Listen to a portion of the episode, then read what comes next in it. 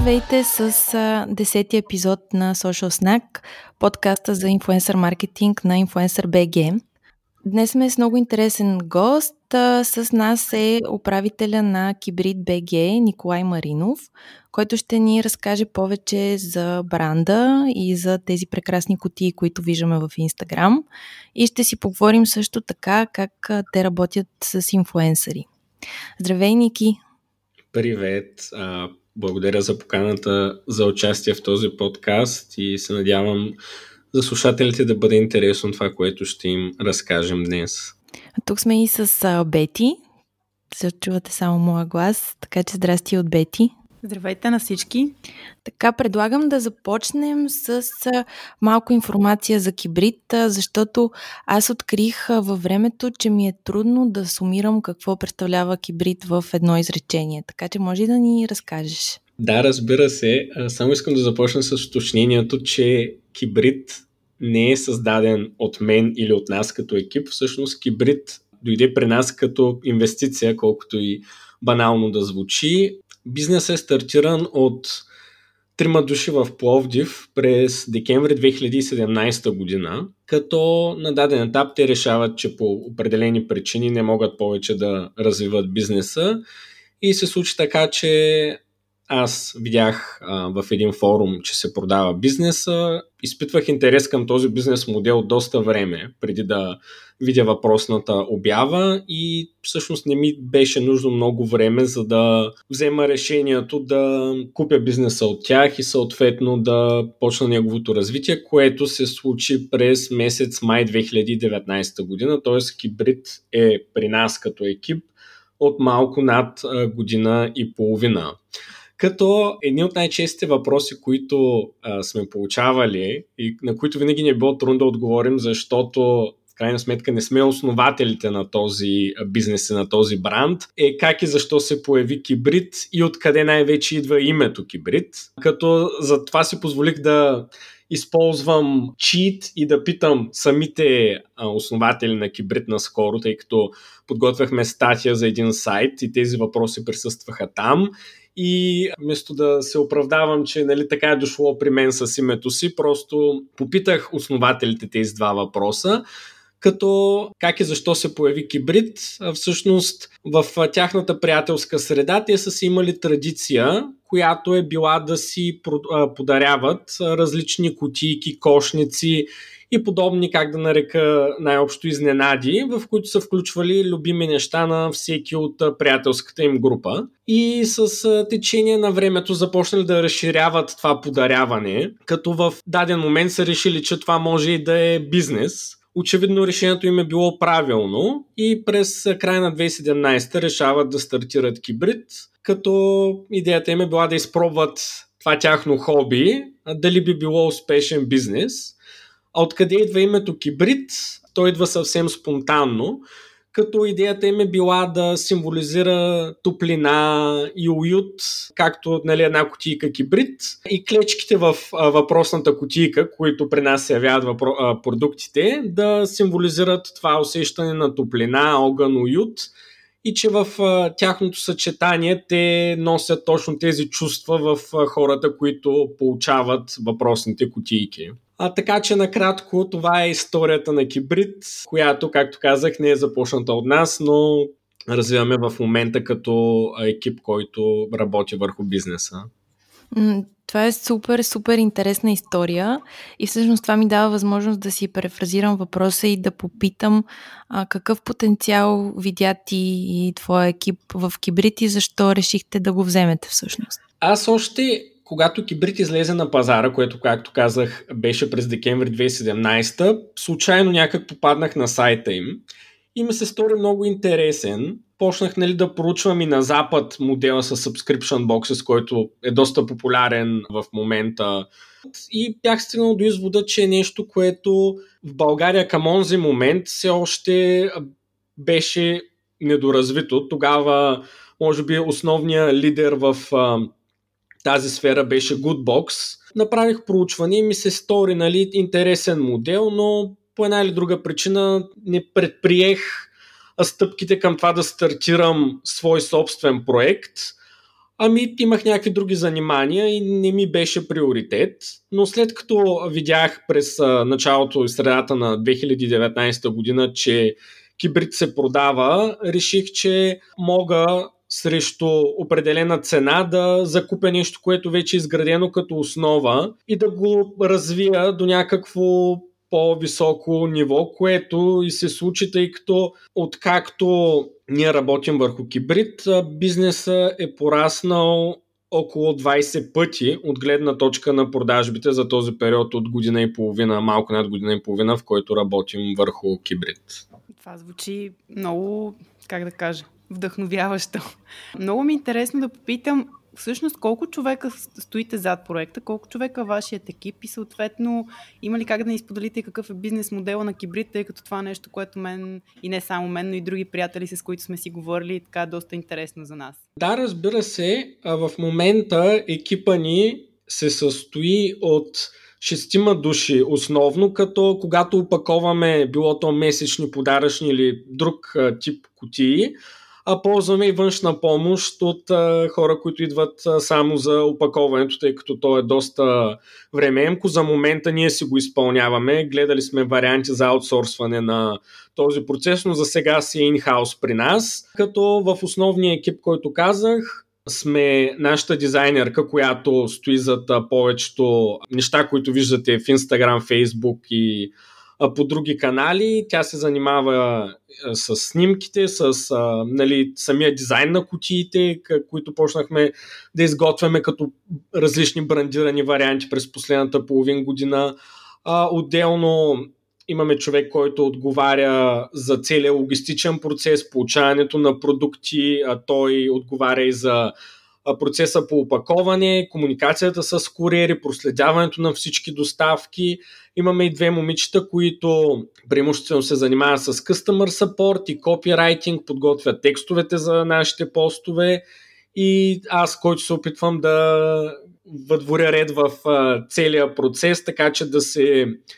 постигат таргетите, които имаме от гледна точка на продажби, също така комуникацията с брандовете, с които работим и осъществявам аз и планирам всички бюджети, приходи и разходи за бизнеса. Със сигурност дизайна на котиите е нещо, което а, е видимо, че еволюира месец за месец, тъй като а, на сайта имате и предишните котии, аз просто разглеждах и всяка следваща котия, която изкарвате е нещо, което човек иска да го има дори само за визията на котията. Наистина са страхотни. Вида на котиите е нещо, което се чудихме дали би, а, как да кажа, подобрило продажбите най-вече интереса на потребителите и се оказа, че наистина е така. Доста се стараем с всяка следваща брандирана котия да надграждаме това, което сме постигнали до момента и мисля, че до сега успяваме. Конкретно с коледната котия за първ път изпробвахме топъл печат върху котията. Всичките тези звездички орнаменти, които може да се видят по котията, са нали, технология топъл печат, което ни беше до някъде страх да изпробваме, тъй като е доста, как да кажа, капризна технология и доста трябва да се внимава в детайлите, за да се получи всичко както трябва. А, имали сме с предишни кутии, които не са били толкова сложни проблеми с печатници и с изработване. Беше доста така голямо предизвикателство, но мисля, че успяхме да се справим с него и се получи доста красива кутия. Абсолютно. Тъй като сега все пак ние сме и потребители на кибрид, да, дори преди да започнем да работим с вас, и впечатление прави съответно и брандовете, които избирате висококачествени брандове, интересни, така профилирани. А, би ли ни разказал малко повече за това на какъв принцип избирате самите брандове, с които да си партнирате и защо как се намирате и как решавате да правите, например, и такива customized кутии, както сега, например, коледната? То това е свързано с семейни бизнес модел, който въпрос малко изпуснах а, във времето, но сега ще се постарая да отговоря и на него и на въпроса за самите брандове. Та, бизнес модела на Кибрид включва към момента две основни направления, като скоро ще се постараем да вкараме и трето. Двете основни направления са месечните ни кутии, които могат да се закупят и еднократно и чрез абонамент, като абонамента може да бъде такъв, който е безсрочен и не се предплаща предварително. Тоест при чекаут има един чекбокс, който потребителите могат да изберат и при този случай ние ще им изпращаме кутия всеки месец, докато те не прекратят абонамента си. Другия вариант е да се поръча предплатен абонамент за 3 или 6 месеца, където се ползва известно намаление в цената на единичната кутия, който се предплаща с получаването на първата кутия и третия вариант е просто се поръчва месец за месец, който и при нас е основния модел. Смея да кажа, че над 85% от клиентите ни предпочитат да си правят всеки месец поръчка, за тях това е най-удобно. Откакто въведохме опцията за абонамент без предплащане. Имаме и потребители, които са избрали нея, но, както казах, основният процент все още е в хората, които предпочитат да си правят поръчка месец за месец. Забелязал съм пред други кутии, че нали, се залага на абонирането още с първа поръчка, а, което предполага има своите плюсове, защото не ти се налага всеки месец да убедиш клиента да се закупи отново твоя продукт, но ние преценихме, че е по-добре да предложим хибриден модел, където хората имат възможността да изберат това, което най-много ги устройва и така да решават дали, кога и какво точно да си поръчат. Та основният ни модел с месечните кутии, които издаваме всеки месец, които са нали, на стандартна цена 34,90 плюс доставка. А, съответно, втория модел, по който почнахме да работим по-усилено през последната половин година е брандираните кутии, където включваме продукти до момента на конкретни брандове, а за предстоящата година готвим и кутии, които ще обвържем с определена тематика, като мога да издам, че за момента планираме кутия с корейска козметика през следващата година, където ще включим на различни брандове корейски, различни техни продукти, като считаме, че нали, това в България в момента е тренд, макар че беше много забавно при един разговор с корейска козметика, корейски бранд, който произвежда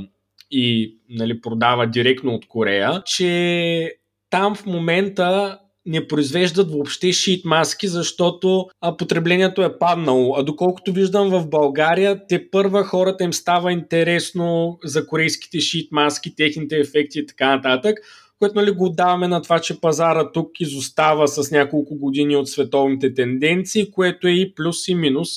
тъй като лесно можем да видим какво би било интересно след известен период на време на потребителите в България или да видим какво преди няколко години е било ход тренд в западните пазари и което в момента те първа се развива в България. Та, този интересен разговор с корейски бранд, как да кажа, ми потвърди това впечатление, че пазара тук е няколко години назад, което си има и добрите и лошите страни. Този модел с брандираните кутии се оказа доста успешен, тъй като за момента сме, мисля, че сме единствени в България, които правят а, подобни кутии, което може би няма да продължи много дълго време, но за момента се възползваме от предимството на първите в а, тази ниша и се справяме доста добре на хората. Им е интересно да получат не само така визуално интересна кутия, а и продукти на конкретен бранд, които се стараем да комбинираме така, че да не са просто 4, 5 или 6 продукта, които са така безраз, безразборно подбрани, а да допълват а, своето действие и да се получи една пълна грижа, било то за лице, за коса или съответно под някаква друга форма. И третия стълб, който смятаме да развием през предстоящата година е да пуснем наш собствен онлайн магазин, тъй като доста клиенти ни питат откъде могат да закупят продуктите в нашите кутии, тъй като немалка част от брандовете са такива, които не се предлагат на нашия пазар или да речем са в по-висок ценови клас. И това е нещо върху което работим и мислим да пуснем през 2021 година, да могат потребителите да си поръчват от кибрид и единични козметични продукти на различни брандове, било то участвали или не в кибрид. А как избираме брандовете? Първоначално, когато приехме бизнеса, концепцията му беше малко по-различна, като се залагаше и на продукти за хапване или за пиване, което видяхме на даден етап, че не е основното нещо, което поне нашите потребители търсят и за това се преориентирахме основно към козметиката, като се стараем в повечето издания да включваме и аксесуари, които в а, голяма част от случаите а, пак са правени от нас. Имахме в изданието ни за май месец такава турбичка от плат с наш дизайн. Имахме в септември дневник планер пак с наш дизайн. В ноември, тъй като доста време се питахме кога ще включим в кибрид, истинска котия кибрид, пак направихме такъв аксесуар с една котийка с кибритени клечки, която беше с наш дизайн, тъй като в котията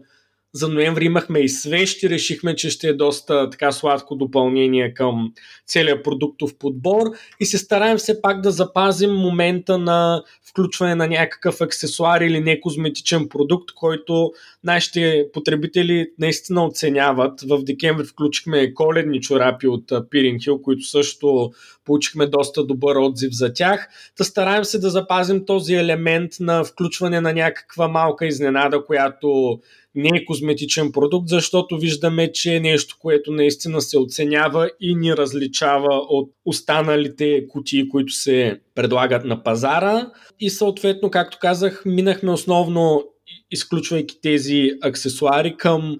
козметични продукти, като с растежа ни почнахме да се обръщаме към чуждестранни брандове. В началото работихме преимуществено само с брандове от България, но видяхме, че за хората е доста интересно да пробват и продукти, които не се предлагат на пазара, както и разбира се такива с а, по-висока цена, а, ако трябва да си ги закупят на дребно. Първоначално, най-естествено, почнахме да гледаме големите брандове кути, Birchbox, Glossybox и други така наложени имена, с кои брандове са работили. Изпратихме сигурно хиляди имейли, от които получихме около 10% reply rate, но в крайна сметка тези 10% бяха достатъчни за да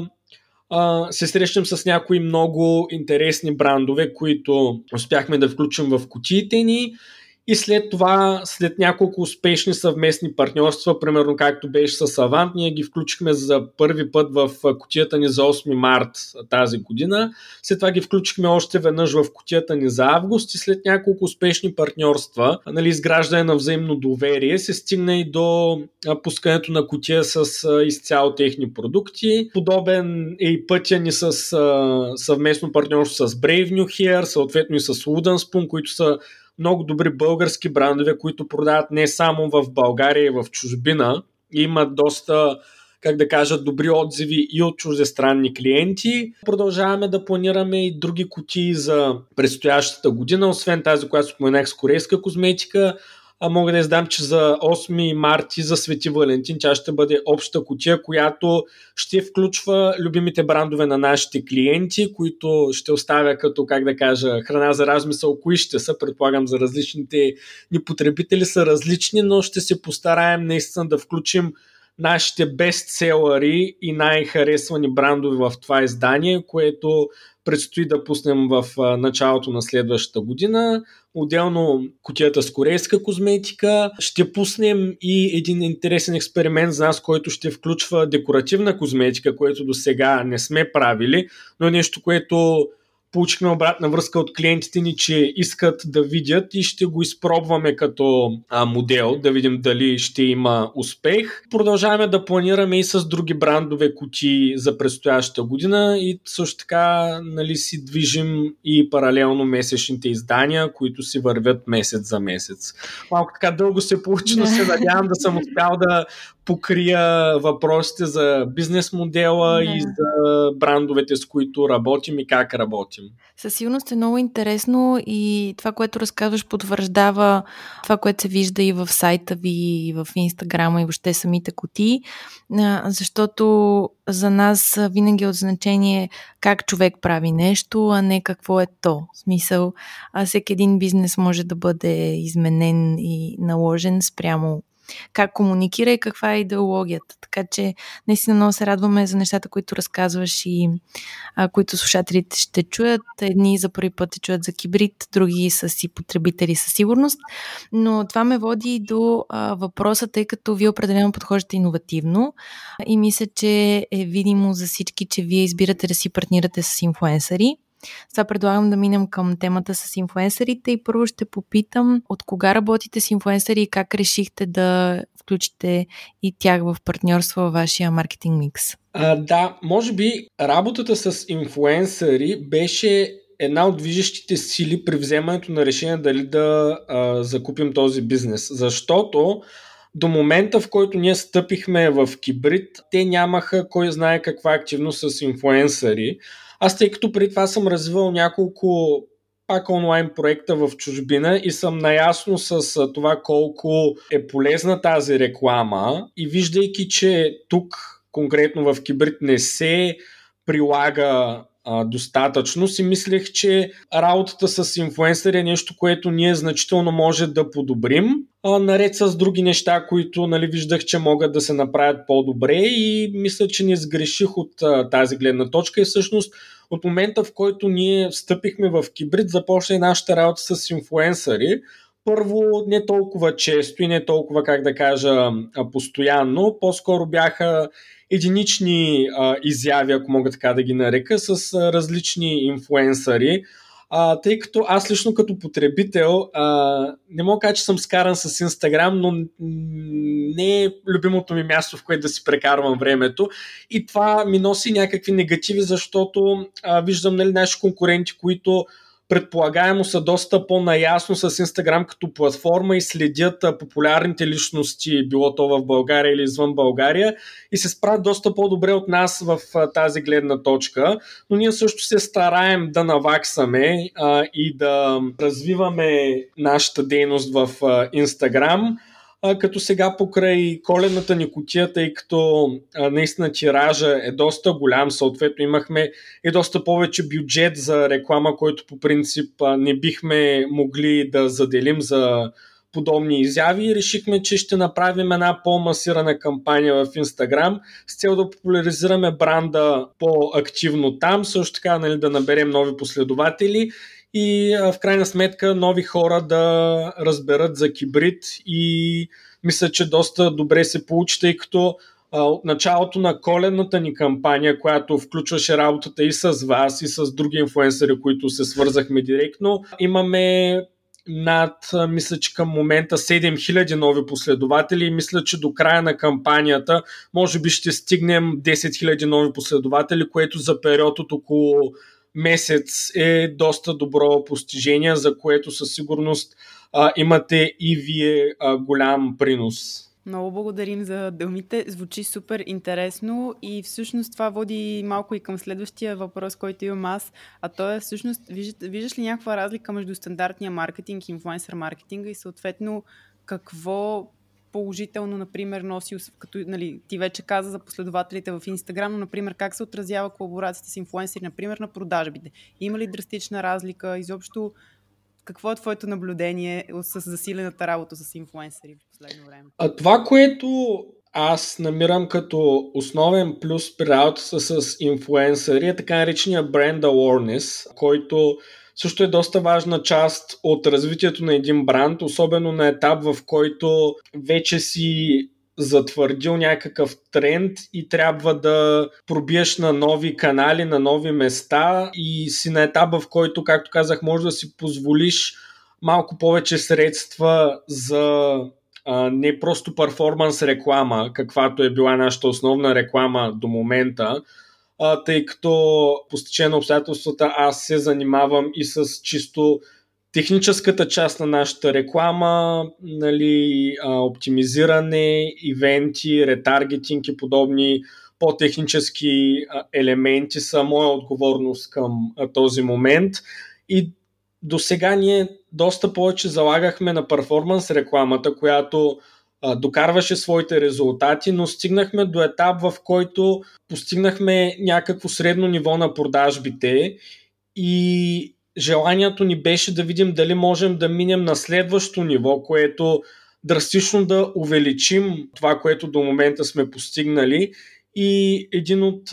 една от идеите ни, която осъществихме е всъщност въпросната по-масирана кампания с инфуенсъри, която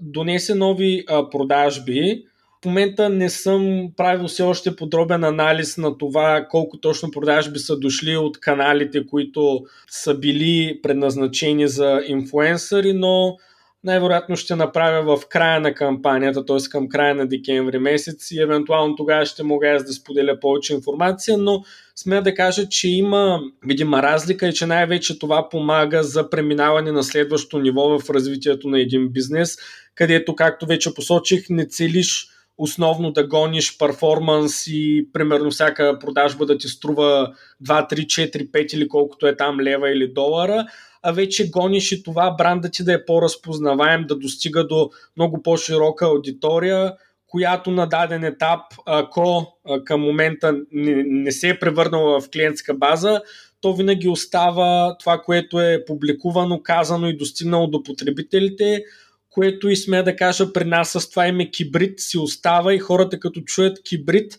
го свързват с нещо, което са видели някъде, било нали, наша реклама или пост за инфлуенсър или някакъв giveaway, видео в YouTube или каквото и да е друго съдържание, което ги кара да си спомнят за нас, да мислят за нас, когато някой спомене бранда. Съответно, това осъществява нашата цел към момента да достигнем до много повече клиенти, наистина да пораснем до един следващ етап, в който нали, съответно можем да мислим и за било то евентуална продажба на бизнеса или някакви, как да кажа, инвестиции от външни инвеститори, било то наложени лидери в тази сфера в световен мащаб или съответно venture capital фондове и как да кажа други възможности за развитие не само в България, извън България, тъй като ние проучвахме пазарите в Гърция, Румъния и други съседки на Балканите и виждаме, че има потенциал, който обаче разбира се изисква доста по-голямо планиране, доста по-големи инвестиции, логистика и така нататък. Супер, много се радваме, че а, ни разказа това, включително и частта с инфуенсърите, тъй като нас ни слушат и брандове, бранд менеджери, а, други колеги от рекламни агенции. И наша цел е било през годините да наложим това, че инфуенсър маркетинга и работа с инфуенсъри е нужна част от маркетинг микса. Разбира се, както ти каза, спрямо възможностите, но това може само да засили цялостния перформанс на всички рекламни кампании, особено ако е интегрирано както мисля, че и ти сам каза, че го включвате заедно с другите дейности. Да, точно така. Да. Друг въпрос, който имаме за теб относно работата с инфлуенсъри е по какъв начин работите с тях, защото ние обикновено разделяме на а, две главни неща партньорства. Това са от една страна пиар пратки, от друга страна са партньорства, които са с хонорар. И към този въпрос добавяме и как избирате инфлуенсърите, с които да работите. Да, този въпрос винаги ми е бил любим, а, как избираме инфлуенсърите, защото, както казах, аз с Инстаграм не съм много на ти и а, смея да кажа, че когато ние сме избирали а, лично инфлуенсъри, то процеса наистина, ако мога да го нарека с една дума, е хаотичен. Просто виждаме профили, които ни допадат, тъй като момичетата в екипа, дизайнерката ни, останалите момичета прекарват доста повече време в Инстаграм и много често просто ми изпращат разни профили, които са им попаднали и са чели за интересни. И смея да кажа, че когато лично сме избирали с кого да работим, доста често това е случая виждаме някакви профили, които са ни са сторили интересни, свързваме се с тях или съответно има случаи, в които те ни пишат първо и договаряме се, както а, и вие казахте, един от двата варианта, дали ще е пиар пратка или ще е с включен хонорар, като условията варират. Нали, по-малките инфлуенсъри често са готови да се съгласят на съвместна колаборация само срещу пиар пратка или срещу, а, примерно, организиране на giveaway игра, докато по-утвърдените имена, ако мога така да ги нарека в инфлуенсър маркетинга в България, съответно сме договаряли и различни хонорари. А като при вас, нали, това, което беше за мен а, улеснение и а, плюс, е, че нали, вие сте запознати с нашия модел и като ви споделихме какво имаме като идея за кампания, вие извършихте това подбиране на потенциални инфуенсъри, съответно цялата комуникация от нас с инфуенсерите минава през вас, т.е. ние имаме една точка за контакт, което улеснява доста работата. Всичко, което трябва да се обсъди като материали, текст и така нататък, минава през вас и съответно не се налага с всеки да обсъждаме отделно условия, било то ценови условия или какво ще се поства, кога ще се поства, какво ще се пише, какво ще се снима и така нататък което смея да кажа, че е улеснение и а, е плюс при работата с агенция, при, нали, ако трябва да го сравня с директната работа с инфуенсъри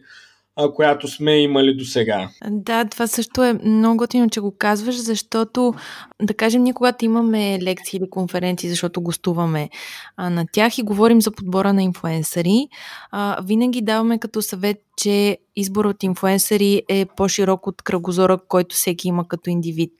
Защото ти, нали, точно разказа как а, вие подбирате хора на база, кои познавате или са ви попаднали в обсега, а пък а, ние поради работата си, защото имаме в базата данни над 500 човека, може да препоръчаме нови и нови лица, които могат да свършат работа, въпреки че могат да бъдат непознати на екипа, те са познати на потребителите, които в крайна сметка трябва да бъдат достигнати. Да, съгласен съм, това е така и наистина чрез работата с вас открихме нови лица, които до момента наистина не ни бяха попадали в обсега, но наистина Инстаграм към момента е а, нали, доста популярна социална мрежа и не само в България и нали, доста популярно място и за по-младите, да речем, в диапазона от почва се 14, 15, 16 години до, да речем, 24-5, като при Фейсбук а, там аудиторията е на малко по-висока възраст, да речем 25-30 и нагоре. И ние се опитахме точно това да хванем и двете аудитории, тъй като до момента при нас по-силната на аудитория винаги е била 24+. Да речем в по-младата аудитория не сме били чак толкова успешни от гледна точка на продажби най-вече. Осъзнаваме, че Instagram е това, което е популярно към а, днешна дата и както казах се стараем да разширим присъствието си и там, за да достигнем до по-младата аудитория и съответно до повече потребители. Наясно съм с наши конкуренти, които са доста по-добре представени в Инстаграм и а, нали, ние се стараем винаги да гледаме добрите практики, да научим каквото можем от тях. За мен не е проблем или не е как да кажа да ми засяга егото да признае, че някой е по-добър в нещо, ако наистина е така. Съответно, виждаме а, нали, конкуренти в България, разбира се, и големите а, лидери в, на западния пазар в сегмента на абонаментните кутии какво правят. А, наистина, смея да кажа, че има доста лица в Инстаграм, доста инфуенсъри, не знам дали е коректно да нарека всички инфуенсъри, но доста лица в Инстаграм, които нали, се опитват да развиват своите лични профили по някакъв интересен начин, имат си своята запалена аудитория, хора, които наистина са фенове на въпросните профили, хората, които стоят за тях. Аз като съм си говорил и с наши партньори, брандове, а, нещо, което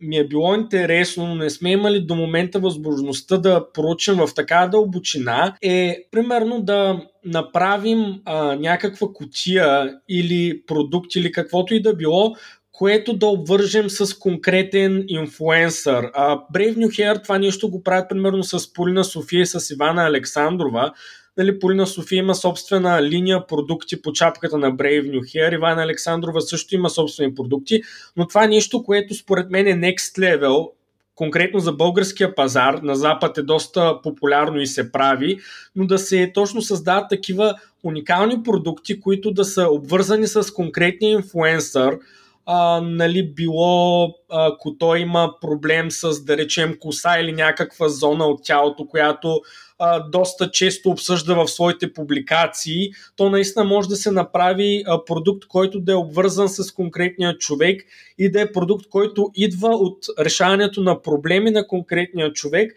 И така това няма да изглежда просто като някаква реклама, това наистина ще е продукт, зад който въпросният инфлуенсър ще застане а, от гледна точка на това, че е продукт, който той е създал, решавайки свой собствен проблем и нищо няма да рекламира така добре, както продукта, който ти си създал, решавайки своя собствен проблем. Или да не е проблем, било то казус или продукт, който просто ти наистина си много страстен за този продукт. Нали, има различни хора, които ги вълнуват различни неща от козметиката и могат да допринесат за конкретна линия от продукти или конкретен продукт. И това е нещо, което за нас е било много интересно, но до момента не сме имали просто възможността да задълбаем до такава степен, за да пробваме да изкараме и нещо подобно, било то под формата, както казах, дали на котия с определени продукти или на конкретен продукт под шапката на кибрид, тъй като нашите партньори доста често ни предлагат да създадем наша собствена линия продукти, но това е нещо, което наистина изисква доста повече време и доста повече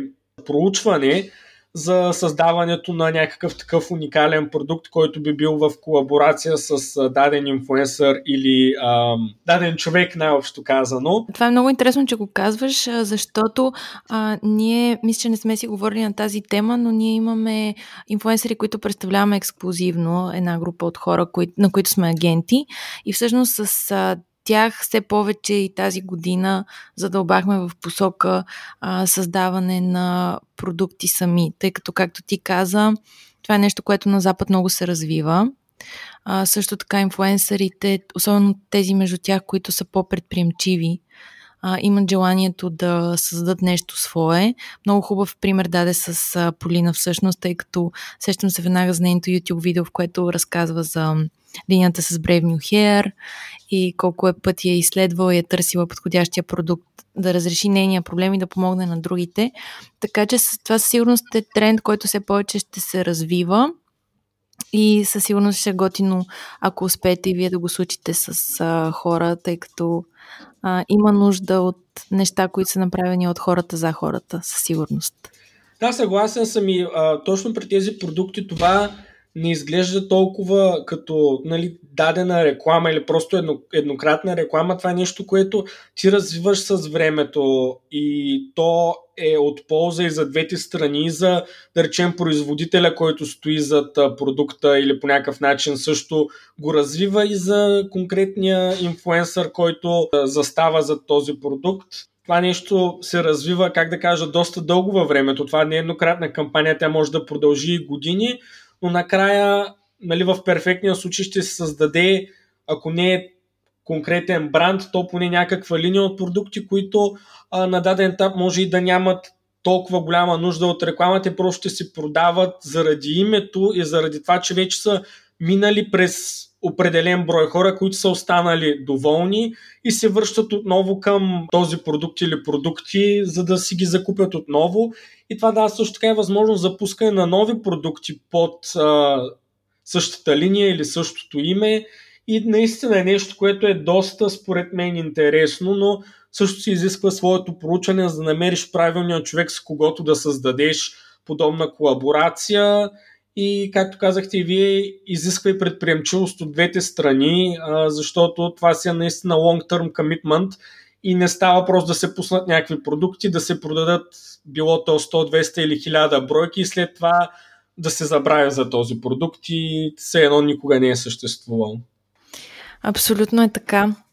А, да те питаме, а, ти какви препоръки би дал на инфуенсъри, които биха искали да работят с бранд като вашия? Какво е важно за да бъдеш забелязан от един бранд? А, какъв е подхода за да работиш с бранд? Какво би посъветвал? Да, аз това се бях засмял малко по-рано, защото се сетиха, като ме питахте за въпроса нали, как работим с инфуенсъри ние че а, получаваме доста съобщения и то сега покрай тази кампания по-масираната, която направихме, от, а, да речем, по-слабо развити профили, към които ние никога не сме имали нищо против да работим, стига да видим, че самия профил наистина е създаден с мисъл, има красиво съдържание, има аудитория, която а, наистина следва въпросния човек, независимо дали тя е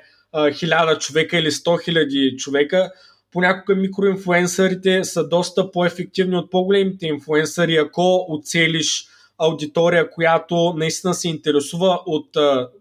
конкретен продукт или от конкретен тип продукт, то има случаи, в които и микроинфлуенсърите биха свършили чудесна работа и съответно големите инфлуенсъри за бренда Лорния също биха свършили чудесна работа, но наистина е важно, тъй като виждам, че в момента сред младите хора е доста популярно да се опитват да станат било то инфлуенсъри или просто как да кажа, да се развиват профилите в Instagram и в други мрежи като TikTok, където аз все още не съм се регистрирал, но виждам, че и там е някаква, как да кажа, лудница и има хора с изключително много последователи там. Аз все още не съм се престрашил да се регистрирам там и да видя за какво става въпрос, но смятам скоро да го направя. Та наистина е важно един профил да се изгражда с мисъл и мисълта да не е просто да пишеш на различни брандове, за да ти изпратят продукт, защото а, съм попадал на такива профили, където съдържанието им е а, продукт след продукт след продукт и това за мен е нещо, което аз лично като бранд не бих се доверил на подобен профил, защото не го намирам за интересно на хората. Ще ми писне да гледат продукти след продукти и те не са по никакъв начин емоционално обвързани с този човек, докато профили, където дори да има по-малко последователи, но постват качествено съдържание. Вижда се, че са подходили смисъл към самата подредба на профила си, нали, от към цветове, подредба, подобни такива неща правят впечатления, поне на нас като бранд.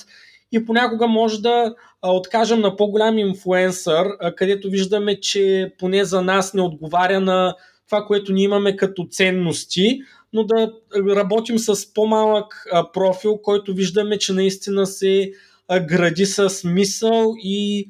а, хората наистина следват въпросната личност, защото тя им предоставя някаква полезна информация, предоставя им, как да кажа, съдържание, което те наистина харесват. А, това което аз имам натрупано като опит и на което обръщам внимание, когато се налага лично да подбирам с кого работим и затова моят съвет към всички, било то малки или големи инфуенсъри от гледна точка на последователи, е да правят нещата не за да получават продукти или да получават хонорари, а да ги правят отвътре това и ние сме го приложили при нас като бизнес. Нали, аз ви казах, че сме пораснали 20 пъти за една година, но ние никога не сме си поставили за самоцел да растем. Ние много пъти сме а, продавали по-малко кути, отколкото е имало интерес, защото сме се старали да растем органично и да растем а, в името на доволните клиенти, а не да пораснем изведнъж с много бройки, но това да е за сметка на а, недоволни клиенти, влушена логистика, недоставени пратки а, и други проблеми, които биха възникнали в един много, а, как да кажа, рязък кръст. Просто е важно нещата, независимо дали е профил на инфлуенсър или бизнес или каквото и да е друго, е да се правят от сърце и наистина това нещо да ти идва отвътре, което идва и друг забавен момент, че нали, аз отговарям за бизнес, за който никой не съм и очаквал, че ще се занимавам, а аз от козметика продължавам да разбирам почти нищо. Може би се получи един такъв парадокс, че започвайки този бизнес, наистина скачайки в дълбокото е правилният израз, защото аз в началото съвсем пък нищо не разбирах. За мен беше интересно предизвикателство и в много случаи, когато човек е наясно създадена материя, примерно аз предния ми опит е свързан с, доста с криптовалути, с подобни инструменти. Аз като съм си мислил да създам проект в тази насока, винаги съм планирал какво ще направя първо, второ, трето и винаги стигам до един момент, в който си казваме, тук ще се появи някакъв голям проблем, който аз едва ли ще мога да реша. Но скачайки в този бизнес и разбирайки абсолютно нищо от козметика, аз просто нямаше как да прогнозирам първа, втора, трета, пета стъпка и да си кажа, аха, тук ще се появи проблем, не е по-добре да не се занимавам. Ами просто скочих в дълбокото и наистина това поне при мен се оказа доста полезно, тъй като не знаейки, ние успяхме да постигнем доста повече, отколкото може би ако бях започнал някакъв проект, в който всичко ми е ясно и от това, че всичко ми е ясно, някакви неща ме възпират да продължа напред, защото а, си отговарям на въпроса къде бих срещнал определени проблеми. Да, абсолютно. А, аз мисля, че супер а, интересно и изчерпателно отговори нали, относно препоръките към инфлуенсъри, но пък от друга страна смятам, че беше и всичко, което каза до момента, доста вдъхновяващо и а, интересно пък и за от страна брандове и на агенции, както и ние малко по-рано спомена. Нашите слушатели са не само инфлуенсъри, но и колеги в рекламния бранш. А, съответно, бихте попитала аз тук какво, каква, какви препоръки или съвети би дал на брандовете или на агенциите, които все още не са започнали да работят с инфлуенсъри или да вкарат инфлуенсър маркетинга в своя маркетингов микс? А, да, а, това е нещо, което аз бих се обърнал и бих го разширил малко от гледна точка на това, че а, ние сме срещали проблеми, и то не мога да ги нарека точно проблеми, но по-скоро различно виждане от български козметични брандове, с които сме се опитвали да работим, но поради една или друга причина а, не малка част от брандовете в България, аз мога да говоря тук само за козметиката, не за другите а, отрасли, тъй като там не съм неясно, но много от а, брандовете искат още с а, първата сделка, първите отношения с теб, било то като клиент или като бизнес партньор, да са на печалба. За жалост това нещо няма как да стане и ако се мисли дългосрочно, е доста по-удачно да се инвестира било то в отношения, бизнес отношения или в реклама, както в случая става въпрос за инфлуенсър рекламата, защото резултатите те не винаги са явни, те не винаги идват на момента, но е безспорно, че са полезни. И а, това е мое обръщане, ако има някой ваш слушател, който случайно а, работи в някои от българските козметични брандове. За жалост, работейки с нас, не е възможно от първата делка, нали, от първото включване на продукт да има печалба за конкретния козметичен бранд, но ако се обърнат към някои от партньорите ни, и то големите ни партньори в България, които вече споменах, било то Brave New Hair или Wooden Spoon, мисля, че ще получат достатъчно добра обратна връзка за работата с нас и за ползите дългосрочно, които се появяват за самите брандове. Защото а, може и да не е точно сравнението, но а, по някакъв начин ние като бранд сме един вид инфлуенсър за потребителите на козметика и чрез нашите кутии а, мисля, че сме вдъхновили немалко хора и сме ги запознали с доста брандове, които своеобразно, нали, пак казах, може да не е много точно сравнението, но по някакъв начин ние сме един вид инфлуенсър за козметика на а, българския потребител и смея да кажа, че сме оставили доста доволни козметични брандове в колаборациите, които сме имали с тях. Та наистина това ми е обращението и към а, всички други брандове и нали, конкретно към козметичните е, че ако на някой бранд, да речем инфлуенсър, рекламата му се струва скъпа, както на нас доста пъти не си е струвала скъпа, и заради това чак на този етап сме успели да нали, установим отношения с инфлуенсър агенции, да се възползваме от техните услуги, то наистина, ако на момента не видите резултати или ако, да речем, за разлика от перформанс маркетинга, то инфлуенсър маркетинга не може да ви гарантира някакъв брой конкретни продажби. То наистина е нещо, което всеки бранд трябва на даден етап да опита да приложи, защото перформанс маркетинга се изчерпва, наистина се достига до, някаква, до някакъв пик и оттам нататък много трудно почва да се расте, ако се разчита само на него, защото нали, аз като си правя рекламите във Facebook, таргетирам се аудиторията, аудиторията ми е от рода на 500 хиляди до 1 милион в България. Та аудитория няма как да стане повече ние сме малък пазар и нали, не предлагаме възможностите на големите пазари, където има 100, 200, 300 милиона потребители, конкретно говорим за Великобритания, САЩ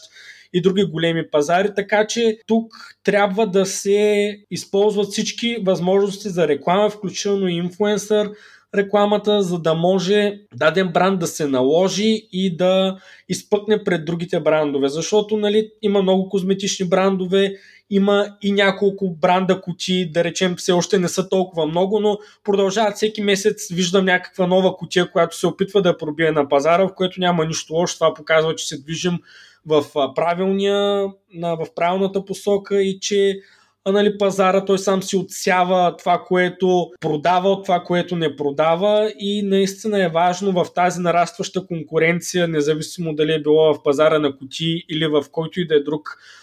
сегмент да се отличаваш. Това да се отличаваш, едно от нещата е наистина да рекламираш чрез хора, защото, както казах, перформанс маркетинга, това, което и ние доста разчитаме на него, до в даден момент се изчерпва и наистина трябва да се търсят нови канали и се радвам, че нали, ние на този етап успяхме да заделим определен бюджет, за да можем да изпробваме нещо ново за нас като тип реклама. А, наистина звучи адски интересно и съм сигурна, че това ще повлияе като вдъхновение на много други брандове, както и на инфуенсъри, защото друго е да го чуеш от източника всъщност от а, хората, с които би искал да работиш. Предлагам като последен въпрос, защото е нещо, което не засегнахме. Може да ни разкажеш как ви се отрази всъщност кризата, защото тя неимоверно изненада всички бизнеси, включително и нас, нещо за което сме говорили в предни епизоди. Но ми е интересно, вие като диджитал бизнес, как ви се отрази и как се справихте с това? Честно казано, когато се появиха въпросните а, мерки около март месец а, тази година,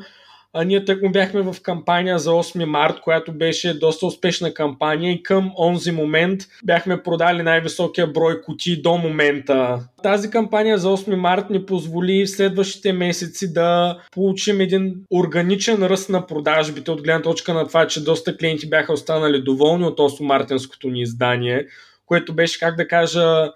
може би една от първите ни по-големи стъпки към това да пораснем по-сериозно като бизнес и съответно, честно казано, при нас кризата не се е отразила негативно, даже сме да кажа, че при нас всичко се развива повече от добре. намалихме доста разходите ни за перформанс реклама, защото почнахме да продаваме доста органично, т.е. хората чакат с нетърпение да пуснем ново месечно издание и не се налага да харчим толкова пари за реклама, просто кутиите си се продават органично, което за нас е доста добре. Нали, това ни позволи да развиваме другите ни проекти, другите ни идеи, да пробваме нови начини за реклама, да изпробваме нови а, модели за продажби, като въпросните брандирани кутии. Като цяло към момента смея да кажа, че всичко се развива повече от добре и с нетърпение очакваме следващата година, където вече загаднах какво сме подготвили като нови издания и се надяваме тя също да ни донесе позитивно развитие. Единственото, което в момента може би се оказа някакъв негатив е този втори локдаун, който в момента се случи. По някакъв начин мисля, че се отрази на нашите продажби, но като цяло се справяме, не сме изпитали някакво голямо затруднение и се надяваме да продължим така и за напред. Но тази част на годината, този период в момента наистина, може би и поради това, че ние доста смело подходихме към коленото ни издание с тираж, който надвишава над три пъти това, което продаваме средно на месец. Мисля, че интересно предизвикателство, с което вярвам, че ще се справим. Като цяло наистина нещата се развиват добре и се надяваме следващата година да се нормализира пазара от гледна точка на това, че нали, се говори за вакцини, за всякакви други решения на проблема с въпросния вирус. Надявам се нещата до година да се подобрят и за останалите бизнеси, които изпитаха нелеки затруднения с всичките тези проблеми, които създаде тази криза. Ники, много благодарим за разговора и за цялата полезна информация и а, надяваме се нещата при вас да продължат да се развиват. Всъщност нямаме съмнение, защото, както казах, не си навярваме, че хората с мисъл успяват да създават хубави неща. А, много благодарим, че ни гостува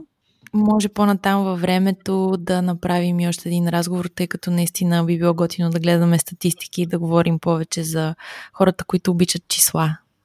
Да, аз често казвам съм от да, тази, тази част на, на барикадата, ако мога така се изразя. И да, на даден етап, ако има интерес от сегашното участие, можем да се включим и с по задълбочен анализ на конкретни статистики, числа и така нататък. Със сигурност. Благодарим ти и хубав ден и мерси на нашите слушатели, че ни слушаха. Social Snack. Това беше от нас.